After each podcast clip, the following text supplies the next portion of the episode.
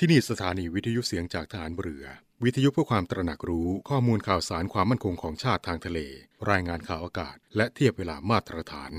จากนี้ไปขอเชิญรับฟังรายการ ร่วมเครือนาวีครับ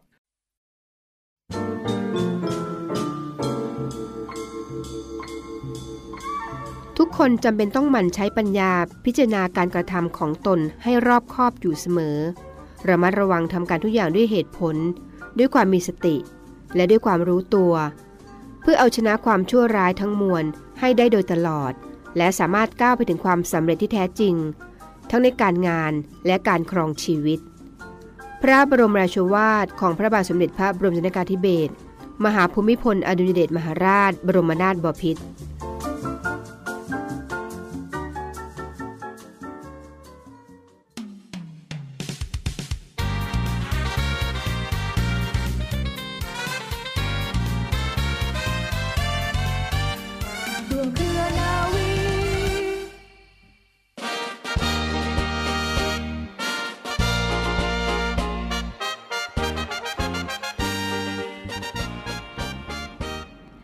วัสดีคุณผู้ฟังทุกท่านค่ะ ขอต้อนรับคุณผู้ฟังทุกท่านเข้าสู่รายการร่วมเครือนาวี กับเรื่องราวสาระความรู้และข่าวสารที่นำมาฝากคุณผู้ฟังกันเป็นประจำทุกวันนะคะ วันนี้อยู่กับดิฉันเรือโทหญิงปณิสราเกิดผู้ค่ะ เรื่องเล่าชาวเรือวันนี้มีความรู้เกี่ยวกับหลักเกณฑ์การตั้งชื่อเรือรบตามระเบียบของกองทัพเรือมาฝากคุณผู้ฟังค่ะ การตั้งชื่อเรือรบตามระเบียบของกองทัพเรือ ได้กำหนดหลักเกณฑ์การตั้งชื่อเรือรบตามประเภทของเรือต่างๆ เอาไว้ดังนี้ 1. เรือพิฆาตตั้งตามชื่อตัวบุคคล บรรดาศักดิ์หรือสกุล ของผู้ประกอบคุณประโยชน์ไว้แก่ประเทศชาติ เช่น เรือหลวงนเรศวรเรือหลวงตากสินเป็นต้นค่ะ 2. เรือฟิเกตตั้งตามชื่อแม่น้ำสายสำคัญ เช่น เรือหลวงเจ้าพยา เรือหลวงบางปะกง 3. เรือคอเวตตั้งตามชื่อเมืองหลวงและเมืองสำคัญในประวัติศาสตร์ เช่น เรือหลวงสุโขทัย และเรือหลวงรัตนโกสินทร์ค่ะ 4. นะคะ เรือเร็วโจมตีค่ะ ตั้งตามชื่อเรือลบในทะเลสมัยโบราณที่มีความเหมาะสมกับหน้าที่ของเรือนั้นๆ เช่น เรือหลวงอุดมเดช เรือหลวงปราปรปักค่ะและ 5 นะคะ เรือเร็วโจมตีค่ะ อันนี้ก็จะตั้งตามชื่อจังหวัด ชายทะเลค่ะ เช่น เรือหลวงปัตตานีและเรือหลวงนราธิวาส 6. เรือดำน้ำตั้งตามชื่อผู้มีอิทธิฤทธิ์ในวรรณคดีในด้านการดำน้ำ เช่น เรือหลวงมัจฉานุ 7. เรือทุ่นระเบิดตั้งตามชื่อสมรภูมิรบที่สำคัญในประวัติศาสตร์ เช่น เรือหลวงบางละจัน 8. เรือยกพลขึ้นบก เรือลากจูง เรือส่งกำลังบำรุง เรือน้ำมันตั้งตามชื่อเกาะค่ะ เช่น เรือหลวงอ่างทอง เป็นเรือยกพลขึ้นบก เรือหลวงมาตาเป็นเรือน้ำมัน เรือหลวงซิมิลัน เป็นเรือส่งกำลังบำรุง และเรือหลวงปันหยีเป็นเรือลากจูงค่ะ ข้อ 9 นะคะ เรือตรวจการค่ะ อันนี้จะตั้งตามอำเภอชายทะเล เช่น เรือหลวงหัวหิน ข้อ 10 ค่ะ เรือตรวจการปราบเรือดำน้ำ อันนี้จะตั้งชื่อตามเรือลบในลำน้ำนะคะ สมัยโบราณที่มีความเหมาะสมกับหน้าที่ของเรือนั้นๆ เช่น เรือหลวงทยานชนค่ะ 11. เรือสำรวจ อันนี้จะตั้งชื่อตามดาวที่สำคัญนะคะ คุณผู้ฟัง เช่น เรือหลวงจันทร์ เรือหลวงสุริยะ หรือว่าเรือหลวงสุขค่ะ 12. เรือหน้าที่พิเศษ เรือหน้าที่พิเศษตั้งชื่อด้วยถ้อยคำที่มีความหมายและเหมาะกับหน้าที่ของเรือนั้นๆค่ะ เช่น เรือหลวงจักรีนฤเบศร 13. เรือขนาดเล็ก คือเล็กกว่า 200 ตันนะคะ จะตั้งชื่อด้วยอักษรย่อตามชนิด และหน้าที่ของเรือนั้นๆ มีหมายเลขต่อท้ายค่ะ เช่น เรือต่อ 991 กองทัพเรือได้กำหนดหลักเกณฑ์การตั้งชื่อเรือรบตามประเภทของเรือ โดยในส่วนของเรือยกพลขึ้นบก เรือลากจูง เรือส่งกำลังบำรุง เรือน้ำมันเนี่ยจะตั้งตามชื่อเกาะค่ะ ประวัติความเป็นมาของพิธีรับมอบเรือและขึ้นระวางประจำการเรือนะคะคุณผู้ฟัง คือมีความมุ่งหมายเพื่อเป็นสิริมงคลแก่เรือที่ได้รับมอบและได้ขึ้นระวางประจำการเพื่อให้เรือมีฐานะเป็นหน่วยของกองทัพเรือโดยสมบูรณ์ เพื่อให้สามารถดำเนินการขอตั้งอัตราประจำเรือได้ นอกจากนั้นยังมีการประกอบพิธีรับมอบและขึ้นระวางประจำการเรือด้วยนะคะ มีขั้นตอนดังต่อไปนี้ค่ะมีการกำหนดวันประกอบพิธีจะกำหนดวันที่ถือว่าเป็นมงคล โดยนิยมวันธงชัยหรือวันอธิบดี ให้หลีกเลี่ยงวันอุบาทและวันโลกาวินาศการขึ้นระวางประจำเรือ โดยปกติจะถือเอาวันที่กองทัพเรือได้รับมอบเรือเป็นวันขึ้นระวางค่ะ ซึ่งมีคำสั่งกระทรวงกลาโหมเรื่องให้เรือขึ้นระวางเป็นเรือประจำการเป็นเกณฑ์กำหนด ต่อมานะคะผู้ประกอบพิธีค่ะ ประธานในพิธีอาจเป็นผู้บังคับบัญชาระดับสูงในกระทรวงกลาโหม ผู้บัญชาการฐานเรือหรือผู้แทนขึ้นอยู่กับประเภทของเรือ ในกรณีที่อยู่ต่างประเทศอาจจะเป็นผู้บัญชาการฐานเรือ หรือผู้แทนข้าราชการชั้นผู้ใหญ่ในประเทศนั้นๆนะคะ คุณฟังหรือตามที่กองทัพเรือจะพิจารณาเอาเองค่ะ ลำดับพิธีนะคะ เฉพาะเรือที่สร้างในประเทศเท่านั้นนะคะ กรรมการอำนวยการพิธีรับมอบและขึ้นระวางประจำการเรือ กรรมการบริษัทที่สร้างเรือ และผู้รับเชิญจะพร้อมกันณบริเวณพิธี จากนั้นค่ะประธานในพิธีจะเดินทางถึงปรำพิธีจุดเทียนบูชาพระรัตนตรัยพระสงฆ์เจริญพระพุทธมนต์ประธานในพิธีถวายเครื่องไทยธรรม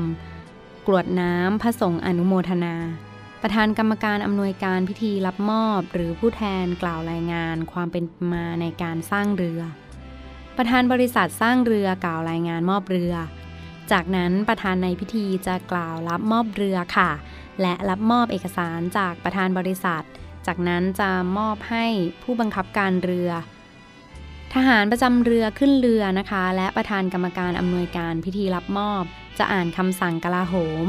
เรื่องให้เรือขึ้นระวางเป็นเรือประจำการ จากนั้นก็จบพิธีค่ะ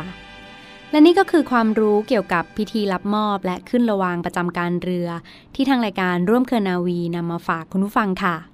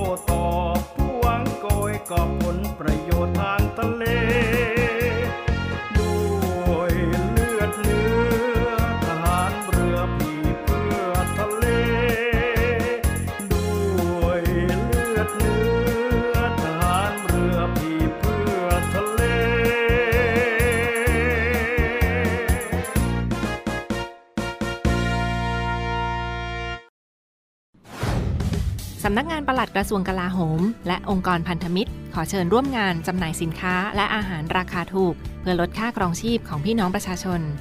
บรรยากาศตลาดบนบกและตลาดน้ำรอบกระทรวงกลาโหม ตั้งแต่ถนนหลักเมือง ถนนราชินี และคลองคูเมืองเดิมแวะกราบพระแก้วมรกตสการะสารหลักเมือง และแวะซื้อของถูกก่อนกลับบ้าน พร้อมรับชมการแสดงดนตรี จากวงดุริยางสำนักงานปลัดกระทรวงกลาโหม ตลอดรายการ จัดขึ้นตั้งแต่วันนี้ถึงวันที่ 25 กุมภาพันธ์ 2565 เวลา 10 นาฬิกาถึง 21 นาฬิกา ณ ถนนหลักเมือง ถึงถนนราชินี หรือเรียบคลองคูเมืองเดิม และตลาดน้ำคลองคูเมืองเดิม รวมซื้อสินค้าราคาประหยัด และพบกิจกรรมที่น่าสนใจในงานมากมาย ตั้งแต่วันนี้ถึงวันศุกร์ที่ 25 กุมภาพันธ์ ที่คลองคูเมืองเดิม กรุงเทพมหานคร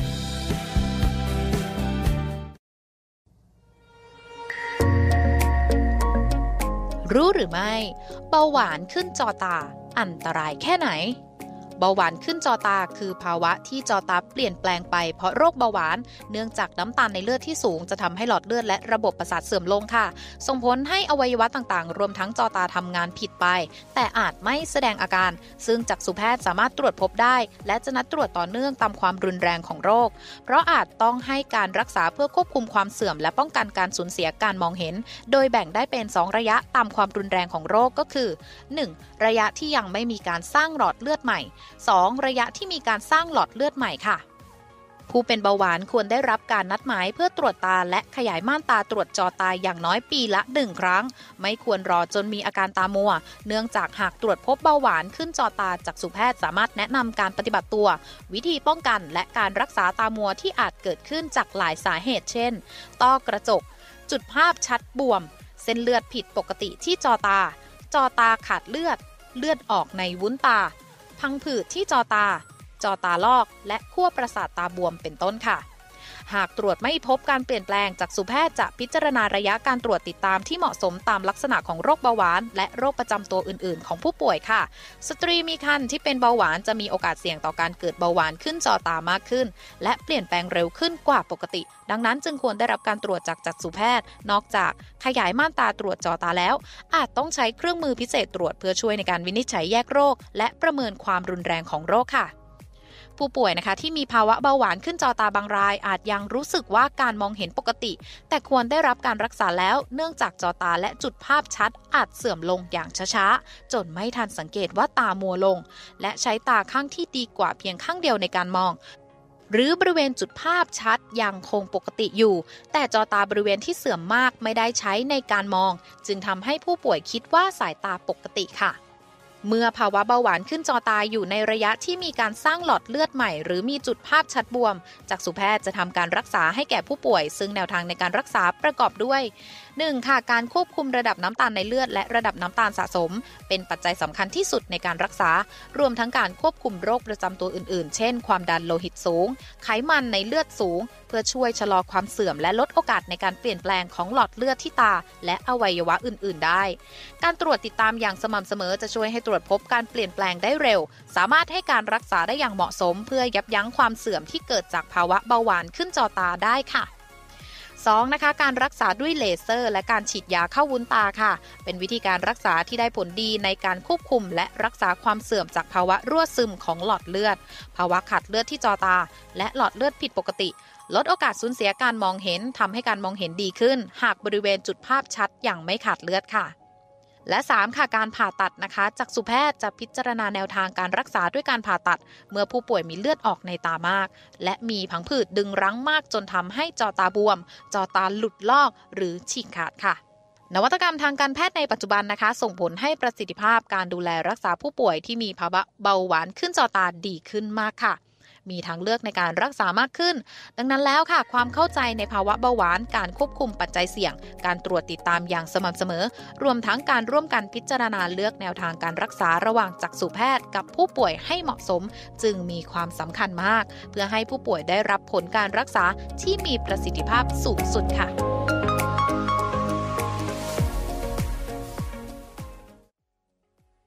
ต่อเนื่องกันในช่วงนี้กับข่าวสารจากกองทัพเรือในรายการร่วมเครือนาวีค่ะ รับฟังผ่านทางสถานีวิทยุเสียงจากทหารเรือ สทร 15 สถานี 21 ความถี่ ทั่วประเทศไทย และช่องทางของเว็บไซต์นะที่ www.voiceofnavy.com เสียงจากทหารเรือพอดแคสต์และเสียงจากทหารเรือ Spotify ค่ะ รับฟังย้อนหลังกันได้เช่นเดียวกัน ฟังคะมี รายการที่ดาวน์โหลดผ่านทางแอปพลิเคชันเสียงจากทหารเรือนะคะ รวมทั้งช่องทางของพอดแคสต์และ Spotify เพียงคลิกคำว่าเสียงจากทหารเรือ แค่นี้ก็จะมีรายการต่างๆ ที่อัปเดตกิจกรรมดีๆ มาฝากทุกท่านกันอย่างต่อเนื่องค่ะ วันนี้มีอีกหนึ่งภารกิจของกองทัพเรือโดยทัพเรือภาคที่ 3 ที่ผ่านมานะคะไปกันที่ในส่วนของทัพเรือภาคที่ 3 โซนฝั่งทะเลอันดามัน หมู่เกาะซิมิลันที่ผ่านมาค่ะมีการช่วยเหลือนักท่องเที่ยวเกิดประสบอุบัติเหตุ ชักเกร็งนะบนเรือสปีดโบ๊ทกลางทะเลอันดามันทหารเรือทันทีที่ได้รับการประสานงานก็เร่งเข้าไปช่วยเหลืออย่างทันท่วงทีค่ะ สัปดาห์ที่ผ่านมาในส่วนของกองทัพเรือโดยหน่วยรักษาความปลอดภัยทางทะเลกองทัพเรือ เกาะซิมิลัน ได้เร่งเข้าไปช่วยนักท่องเที่ยวที่ประสบเหตุ ชักเกร็งป่วยนะคะบนเรือสปีดโบ๊ทกลางทะเลอันดามัน ที่ผ่านมาก็มีการนำเจ้าหน้าที่ฐานเรือเร่งเข้าไปช่วยเหลืออย่างปลอดภัยนะคะหน่วยรักษาความปลอดภัยทางทะเลกองทัพเรือเกาะซิมิลันได้รับแจ้งขอความช่วยเหลือ จากเรือท่องเที่ยวของบริษัท เม็ดทรายทัวร์ว่ามีนักท่องเที่ยวอายุ 30 ปีท่านหนึ่งเป็นเพศชาย มีอาการชักเกรงหายใจไม่ออกนะคะและมีการอาเจียนขณะที่เดินทางท่องเที่ยวประสบเหตุนะคะมีอาการชักเกรงหายใจไม่ออก แล้วก็อาเจียนขณะที่ล่องเรือเดินทางท่องเที่ยวไปด้วยเรือสปีดโบ๊ทในหมู่เกาะซิมิลันที่ผ่านมาทันทีที่ได้รับการประสานค่ะเจ้าหน้าที่ฐานเรือจึงได้ลำเลียงตัวผู้ป่วยลงจากเรือ มายังกองบัญชาการของหน่วยรักษาความปลอดภัยทางทะเล กองทัพเรือหมู่เกาะซิมิลัน โดยเจ้าหน้าที่ก็ทำการปฐมพยาบาลในเบื้องต้น วัดสัญญาณชีพจร และพักดูอาการนะคะผู้ป่วยก็เริ่มมีอาการดีขึ้น เจ้าหน้าที่พยาบาลก็ให้คำแนะนำและการดูแลตัวเองของผู้ป่วย รวมทั้งการส่งกลับพื้นที่ด้วยความปลอดภัยต่อไปค่ะ ก็มีการดูแลกันอย่างใกล้ชิดที่ผ่านมาฟังคะสำหรับบรรยากาศของการท่องเที่ยวในครั้งนี้ค่ะถึงแม้ว่าจะมีฤดูฝนฝนฟ้าขนองในหลายพื้นที่ด้วยกันค่ะ นักท่องเที่ยวที่หมู่เกาะทางทะเลหรือว่าท่องเที่ยวที่ประสบเหตุ บริเวณหมู่เกาะซิมิลันที่ผ่านมาก็มีเจ้าหน้าที่ฐานเรือที่คอยดูแลอยู่ตลอด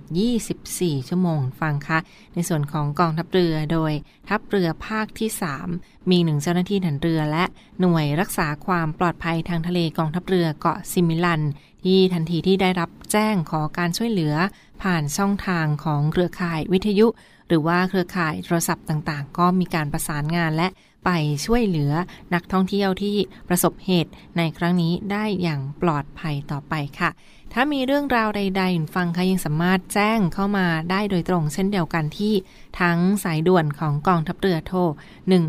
1696 สายด่วนกองทัพเรือโทร1696 ได้ตลอด 24 ชั่วโมงค่ะ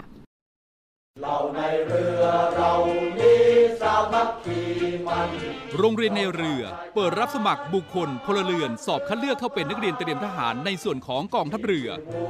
เป็นชายไทยอายุ 16 ถึง 18 ปีสำเร็จการศึกษาชั้นมัธยมศึกษาชั้นปีที่ 4 หรือเทียบเท่า โดยเปิดรับสมัครตั้งแต่วันที่ 1 กุมภาพันธ์ ถึงวันที่ 9 มีนาคม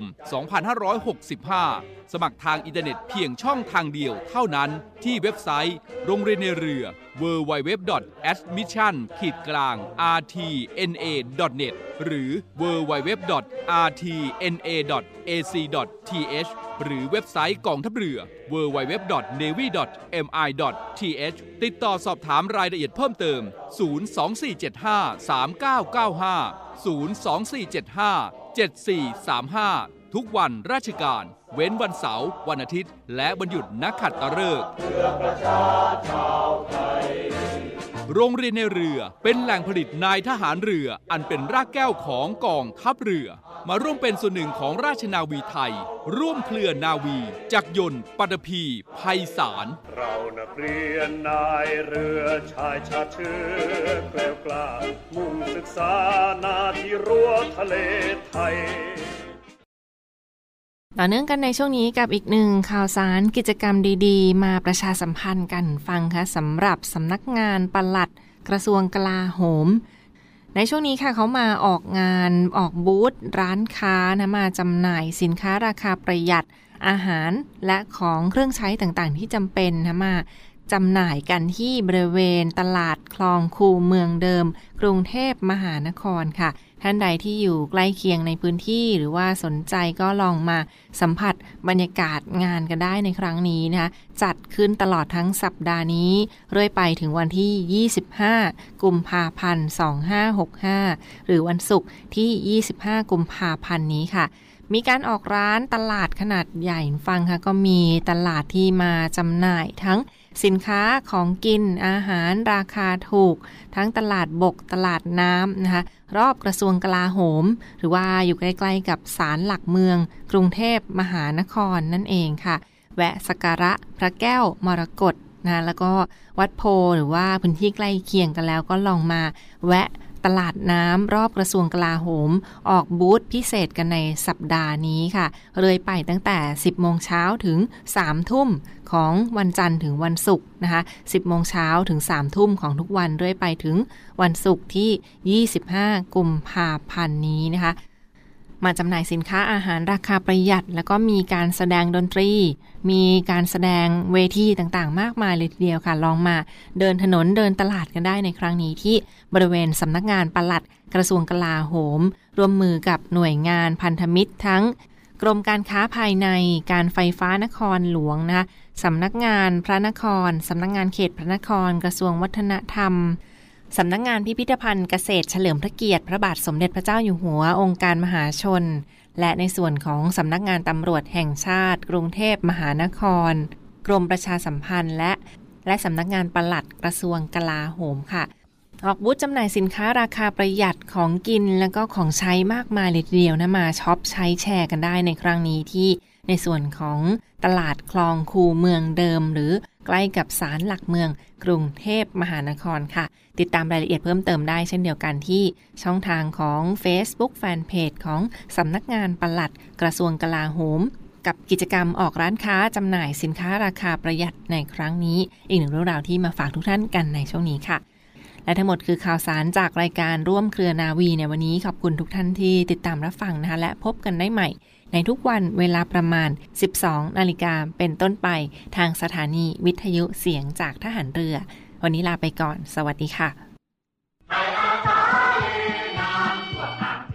กองทัพเรือ โดยศูนย์ไทยอาสาป้องกันชาติในทะเลกำหนดจัดกิจกรรมเนื่องในวันไทยอาสาป้องกันชาติ 4 มีนาคม 2565 ตามเขตต่างๆ ดังนี้ พื้นที่ส่วนกลางณกองบัญชาการกองทัพเรือ วังนันทอุทยาน เขตทัพเรือภาคที่1ณบริเวณอนุสรสถานยุทธนาวีที่เกาะช้าง จังหวัดตราด เขตทัพเรือภาคที่2ณกองบัญชาการทัพเรือภาคที่2จังหวัดสงขลา เขตทัพเรือภาคที่3ณกองบัญชาการฐานทัพเรือพังงา ทัพเรือภาคที่3จังหวัดพังงา